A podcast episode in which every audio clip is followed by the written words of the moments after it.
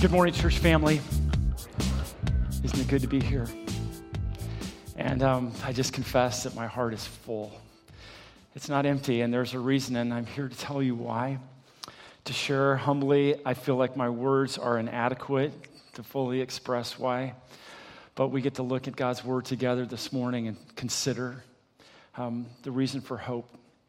So, for two thousand years, people in all kinds of different settings and in all kinds of different languages and backgrounds, all kinds of different churches have gathered together on this day that we're celebrating this day, Easter, and they've responded to a phrase that you heard Jessica say a little bit earlier. Several people of you said it to me when I was just standing out there greeting people. Said, "He is risen," and you respond, or I responded, "He is risen indeed." Let's let's try it. Can we do that? He is risen. He is risen indeed. Now here's the thing. Yeah, right? There's some of us that respond, yeah, you know, we're just all kinds of enthusiasm. And when you watch a little of that video, you're like at goosebumps, and you thought, wow, that's That's the reason why I'm not empty. And, and some of you, when you hear that phrase, "He is risen," you say it with a little bit of quietness and perhaps even fear. Um, you would call yourself, if cornered, maybe a follower of Jesus, but you don't tell a whole lot of people. You're not fully sure of it, not fully confident of it. And some of you, when you said, when you heard the words, "He is risen," you said, "He is risen indeed," with um, maybe a question. You're not quite sure if he truly has risen. Do you struggle with the questions and doubts that you have, just like some of the disciples were questioning and struggling and wrestling through? And some of you didn't say anything, right? Because you don't believe it. You're you're here because perhaps a friend or a family member brought you here, and you're still wondering, and you're questioning, and you're wrestling, and all that's good. It, it actually is okay. This morning, as we look at a text that declares that he is risen, I'm just trusting that God, because this is who he is, will come and speak powerfully to you, and you'll get it. You'll understand it. Here's the word of God found in the book of Mark. If you have your Bible, if you don't, there's some provided for you right in front of you. New Testament goes Matthew, and the second gospel is Mark. And we're going to start in chapter fifteen, at the end of chapter fifteen, starting at verse forty-two, and we're going to go all the way through chapter sixteen, verse eight. Okay, Mark fifteen, starting in verse forty-two. Let's read God's word for us this morning.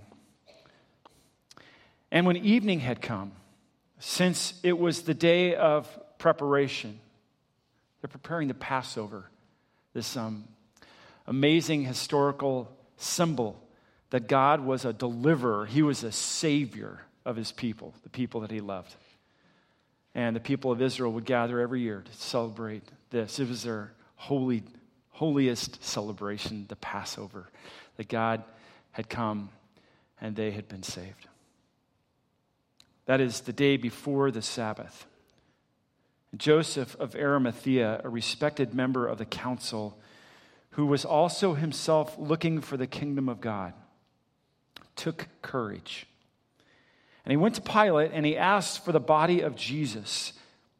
Pilate was surprised to hear that he should have already died. And summoning the centurion, he asked him whether he was already dead. And when he learned from the centurion that he was dead, he granted the corpse to Joseph. And Joseph brought a linen shroud, and taking him down, wrapped him in the linen shroud and laid him in a tomb that had been cut out of the rock. And he rolled a stone against the entrance of the tomb. Mary Magdalene and Mary, the mother of Joseph, saw where he was laid. Verse one of sixteen. When the Sabbath had passed, Mary Magdalene, Mary the mother of James, and Salome brought spices so that they might go and anoint him. And very early on the first day of the week, when the sun had risen, they went to the tomb, and they were saying to one another, "Who will roll away the stone for us from the entrance of the tomb?" And looking up, they saw that the stone had been rolled back. It was very large.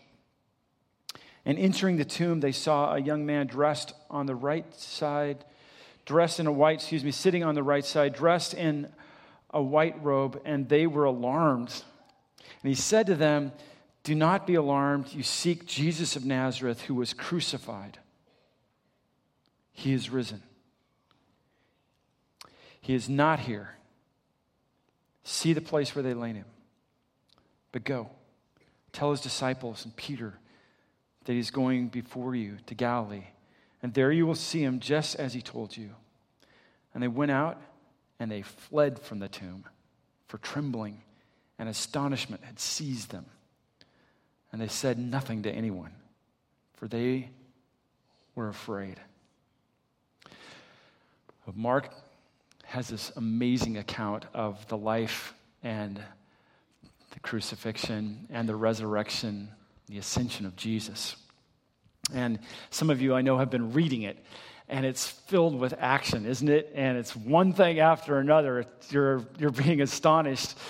And uh, Mark like moves the story right along, and he gets to this place in chapter fifteen where the disciples experience, those who were following Jesus experience the darkest moment they could possibly imagine, because the one that they had been convinced was their Savior, the, the very one that they put their hope in, their, that they had come to love and respect and honor, um, he suffered an unimaginable death. A betrayal first from one of their own. Like one of their own friends. Judas betrays him. And then Jesus is taken into these trials where he's unjustly accused and condemned. And he's taken away in shame, and he's strapped to a post, and he's beaten until bloodied, and he is led up while people are screaming curses at him and spitting on him and throwing things at him. He's led to the cross, and there he dies for us. He he dies on the cross. And that very darkest of moments, where most of his followers ran away, and only a few are gathered there at the cross, some at a distance looking, some a little bit closer. In that moment of darkness, we hear this account. This account that describes some people who were seeking. They're actually still had all kinds of stuff going on inside of them. And the first one we're introduced to in this passage is a man named Joseph of Arimathea. The Gospel of Matthew doesn't tell us a whole lot about this guy except that he was wealthy, he was rich. Luke tells us a little bit more about him. Um, he was actually, Luke says, he'd become a follower of Jesus, but he was a fearful follower. Nobody else knew it. He had come to listen to Jesus and to hear him and experience what Jesus was saying and doing, and um, he had come to believe him and started to trust who Jesus was. But he was an undercover guy. Like, nobody at his work knew. Nobody probably in even his home knew that he was following Jesus at this point. Some of you perhaps have experienced that same kind of fear and shame, maybe at school or your place of work or your neighborhood, not really wanting to let people know. And that's where Joseph of Arimathea was at. Mark tells us here in his gospel that Joseph was part of the Sanhedrin. And this is what that means. That all his life, he studied Scripture, studied God's Word, because he, he was a seeker. He wanted to know the truth. In fact, Mark tells us that that he was seeking the kingdom of God. He, he was passionate about this. And because he was such a scholar, and because, as Luke tells us, he was a, a good man and a righteous man, that is, he followed the law, the Hebrew scripture, to the letter, and everything he did, he pursued this. He was respected, and he was now part of the, the ruling religious body that ruled over Israel. And he was part of this group of people that had Jesus come in. Many of his peers had come to hate Jesus. They, they hated him because Jesus was a threat, a threat to their way of life, a threat to their understanding of Scripture. He shamed them at times because it was revealed that they, they didn't know really God's word very well. And Jesus taught them in a way that the, the Sanhedrin, the members of the Sanhedrin, couldn't teach. And, and so they came to realize that their only course of action, at least from their understanding, was to condemn Jesus and to kill him. These were Joseph's peers, his friends, that came to this conclusion. And Jesus is brought before the Sanhedrin, we're told, and he is condemned. Although Joseph didn't want that to happen. He didn't agree with the judgment, but he was fearful. So he didn't say anything. He, did, he didn't come to Jesus' defense. And Jesus is then taken through the streets, and he's brutalized, and he's hung up on this cross. And yet we know that Joseph of Arimathea was there. He saw what was happening. He went to the cross. He experienced what Jesus was saying and doing for him. And there's a moment, we don't know exactly when it is, but there's a moment where Joseph's life changes. Everything changes for him. What brings a person to that place, I'm wondering, where although you believe in your mind that God actually is the Messiah, Jesus is the Messiah, he came for you, but you're fearful of ever saying anything. What brings a person to the place where actually Joseph comes in this moment? He had heard the debates. He had experienced the trial of Jesus. He saw what happened firsthand. He sees what happens at the cross. And at one point on the cross, while Jesus is hanging on the cross, the most unexpected guy, the, the, the Roman centurion, right, the guy who is completely outside of anybody's radar of, of coming to faith, he sees Jesus, the most hardened guy, and he says, surely this is the Son of God. Like, he comes to faith right there at the cross, the centurion. And Joseph experiences that, and somehow God reaches down and grabs hold of him at one point of his life. Some of you here, including me, have experienced that where it just like grabbed you and you realized, I don't want to be an undercover follower of Jesus anymore.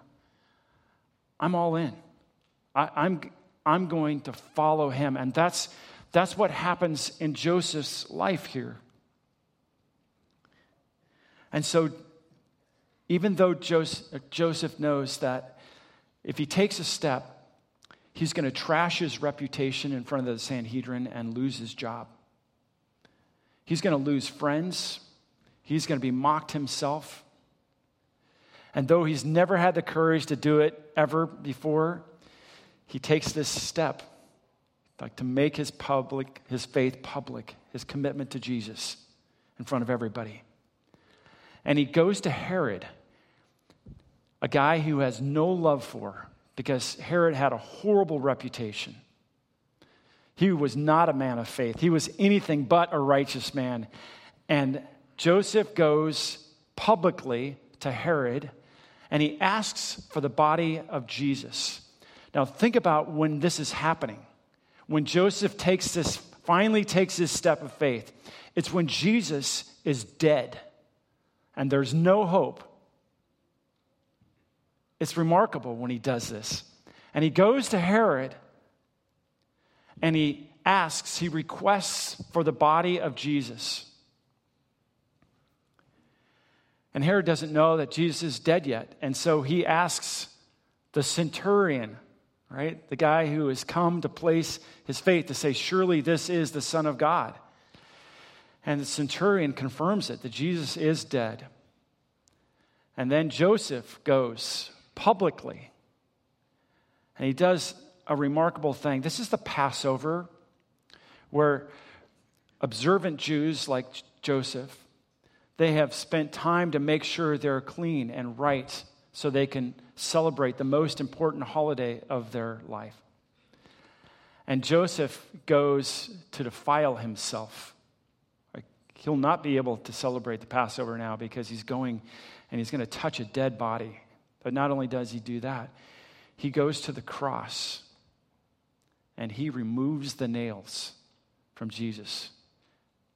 And when he does that, I don't know what's in his mind, but it must have been, I was part of this.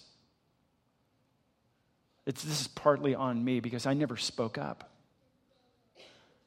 And he removes the nails from the broken body of Jesus. And he hoists the naked body of Jesus on his shoulder, takes him down from the cross. He wraps him up in a burial cloth.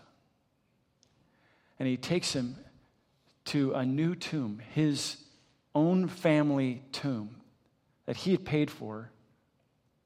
And he goes inside the tomb. The tomb is uh, a small little cave, right? And if you go to Israel today, you'll still see them like this. And he goes inside this small cave, and there's a bench that's been carved out of the rock that a body is placed onto, and then the stone is rolled there, and it's left to decompose to where there's only bones left. And then they'll go back into the tomb and take those bones and put them underneath this bench and gather them to their family. The, the tradition was that it was only family that was there with you. This was yours, and it was only family. And Joseph is making a statement in doing this.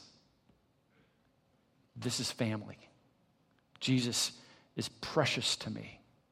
He's doing it publicly so everyone sees it. We're told in Scripture that Mary and Mary saw it. Like they watched it happen, him make this statement and this commitment public. What brings a person to this place? It wasn't Joseph's righteousness. Like, he was a guy committed, like, to do the right thing and to be good. But it wasn't his goodness that opened him up to this place. I really appreciated on Good Friday, our service at Good Friday, Max was speaking, and he was describing what happened there in the moment when Jesus died, that in the temple there was a curtain that divided the Holy of Holies from the rest. And that curtain was a huge, tall curtain, and it was ripped, Scripture tells us, from the top to the bottom. There's powerful symbolism in that, and that it wasn't man opening up the door to the presence of God. Who was it? Right? It was, it was God himself, right? God was opening up a way for us through the death of Jesus Christ to enter into the presence of God. Wow. And so that's exactly what happened to Joseph. God was drawing him to himself. It wasn't Joseph earning his way to God. It was God drawing Joseph to himself and giving him the courage to take this public step of commitment to him. I'm reminded that Jesus, man, he can change anyone's mind and heart. He could change the centurion, and he could change this guy who had placed all his marbles in being right and righteous and obeying the law, and then discovering that's not enough. I actually have to commit and be all in with Jesus. I have to acknowledge him, and I'm going to do that publicly. that no one is outside the reach of God in this. Like, God can reach down and grab anybody. That's the story being told here at the cross, which is really great news, right? It's great news because God reached down and expressed his love to Stephanie. God reached down and expressed his love to Dawn. God reached down and expressed his love to Janelle, right? And to Dick. And everybody here. That's powerful, right? That's that's powerful news. And he calls us out to be his follower and to be all in like Joseph was in this moment. God draws seekers. He inspires us to follow him. Now, fast forward to Easter morning, which is why we're here, right, celebrating this. There's three gutsy ladies, right? Everybody else was in fear. They were in hiding. And there's three ladies, we're told, who actually had the courage to go to the tomb. Now, they had a whole different set of expectations, right? They, they were there, Scripture tells us, to prepare the body because they didn't have time to do it after Joseph had taken the body off the cross because um, the law told them that they couldn't. So they were waiting for this the third day. Scripture tells us there's three of these ladies that go. The first one is Mary Magdalene. And did you know this? That um, she's mentioned more times in the Gospels than most all of the apostles. It's an interesting little tidbit fact. Mary had been humiliated. She had experienced the worst kind of violation you can imagine. Scripture tells us that Satan himself had grabbed hold of her life and she had been possessed. And it had wrecked her. And of course, not only did Satan humiliate her, but her family members and friends and people in the village, they shunned her. They didn't want any part of her. And she comes across Jesus. Actually, Jesus came to her, didn't he? And he sees a woman of infinite value. And he heals her. And he calls Mary to himself. And Mary comes. She starts following Jesus at that point, experiencing God's love and his, his healing. In fact, she was one of the supporters. You might wonder sometimes, how did the disciples even make it financially? And there were some women who were behind caring for all the disciples, and Mary here was one of them. And so was the other Mary. Mary, who had one of the apostles, one of the disciples, the first disciples, as a son, James the Lesser. This is the other Mary that we're told of here in chapter sixteen, verse one, mother of the Mary of James, or Joseph, as some texts say. And she gives her son and her finances, but we don't know a whole lot about her. There are several of these Marys in the New Testament. Um, it might have been an aunt, perhaps, of Jesus. It might have uh, her identity could be several different ladies, but what we know is at the at this critical juncture, she's there with the other Mary, and they take courage. And the third lady is Salome. She is the wife of Zebedee, which means that her kids are James and John, right?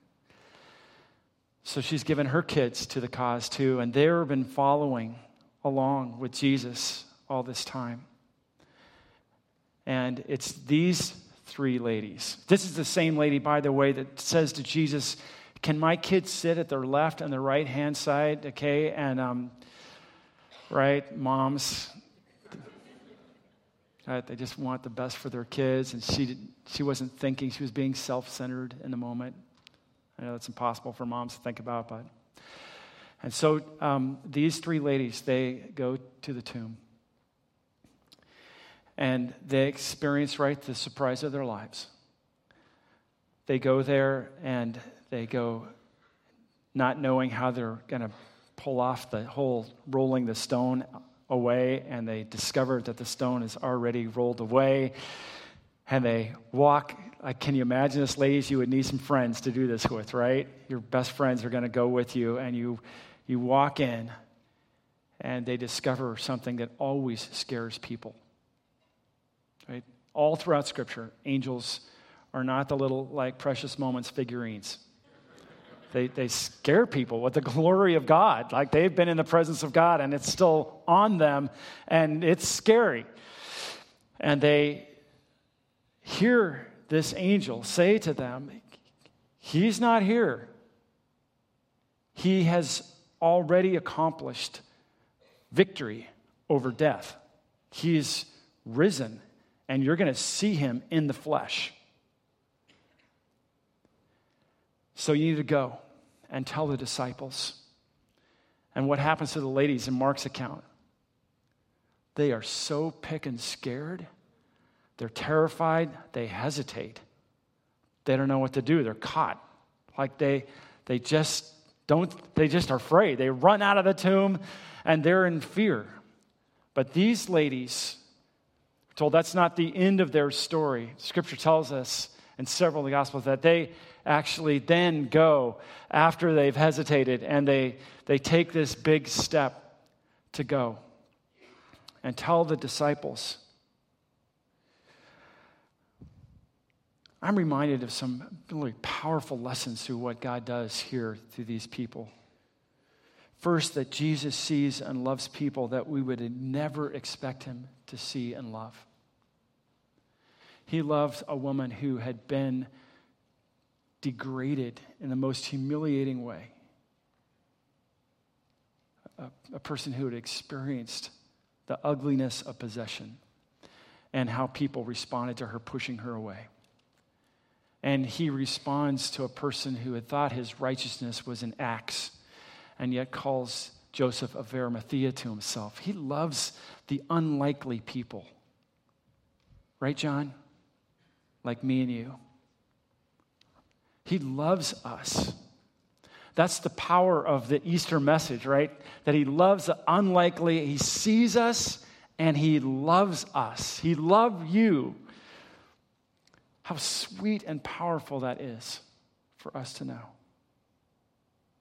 Gives me hope, right? That God would choose us to shower his pour his love.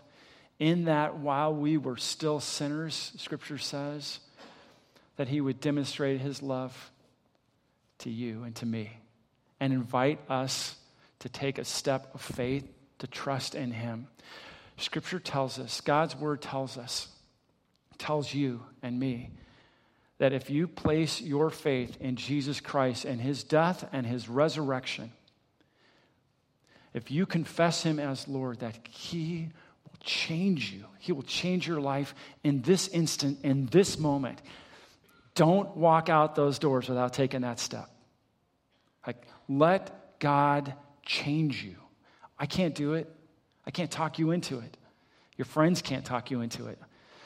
But God brought you here intentionally so you would hear this, that he loved you and he died for you, gave himself so that you would have life. Grab that. Like, take hold of that. And I'm reminded that Jesus brings life at the most unexpected moments. The most unexpected moments. In Joseph's darkest moments, God grabbed hold of him and gave him courage to do the unimaginable for him. In the ladies' lives, they walk to that tomb expecting just to pour ointment and to prepare the body of Jesus. And they discovered life. They didn't discover what they thought they were going to, to see. He, he brings life, and he brings himself in the unexpected moments. And finally, Jesus entrusts unexpected people with the greatest responsibility imaginable. He calls us, his people. If you are a person who's placed your faith in Christ Jesus, he calls us to go. Like the ladies. These ladies, like according to Jewish custom and law, they, they didn't count as witnesses. They, they weren't legally responsible to be a witness or even respected enough. But what does God do? God doesn't care about the laws of men. He chooses these women. He lifts them up and honors them and values them and says, no, these are my women. I love them. I've chosen them for this most important task, to go and tell, just like he's chosen us. It's not because of your skill or your capacity or how popular you are. None of that stuff. He just calls every one of us, whether we're young or old, whether we're good looking or not, right? God calls us, like these ladies, to go. What's the greatest news you've ever heard or experienced? Why would you tell somebody? Right? Easter calls us to declare the glory of God, to join in saying, he is risen indeed. If you came this morning and you don't have a relationship with him, or you've been living in fear, I just want you to listen well to the Lord and release that right now. I'm going to lead you in prayer. If you came this morning and you know somebody you need to go to right now, go. Let's pray. Father, thank you for the most stunning, amazing story we could ever imagine.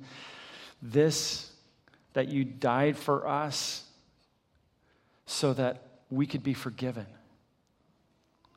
and that you proved your love for us, and not only that, your power over death, your gift of life to us.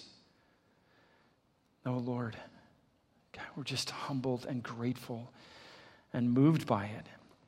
I pray for my friends here who uh, who have been wrestling with going and struggling. I pray you would move us by your Spirit to go and tell this great story of Easter, that you are alive, you are risen, risen indeed. And that makes the world of difference to us. We're free and forgiven. And, and I pray for those who came this morning who have yet to trust you, Lord, right now. Speak to them, draw them to yourself. And if that describes you right now, I just want you to pray this out in your heart. Jesus, thank you for loving me, for sending, for coming here to earth, um, for giving yourself on the cross to die for me, and for giving me forgiveness. I confess that I have wronged you, and I need your forgiveness. I need you. And I trust you with my life. God, I, I want to live for you. Scripture says when you take that step, that God changes you instantaneously. You are now his child, and you are forgiven and whole and clean. And we rejoice in this good news, men and women. He is risen. He is risen indeed.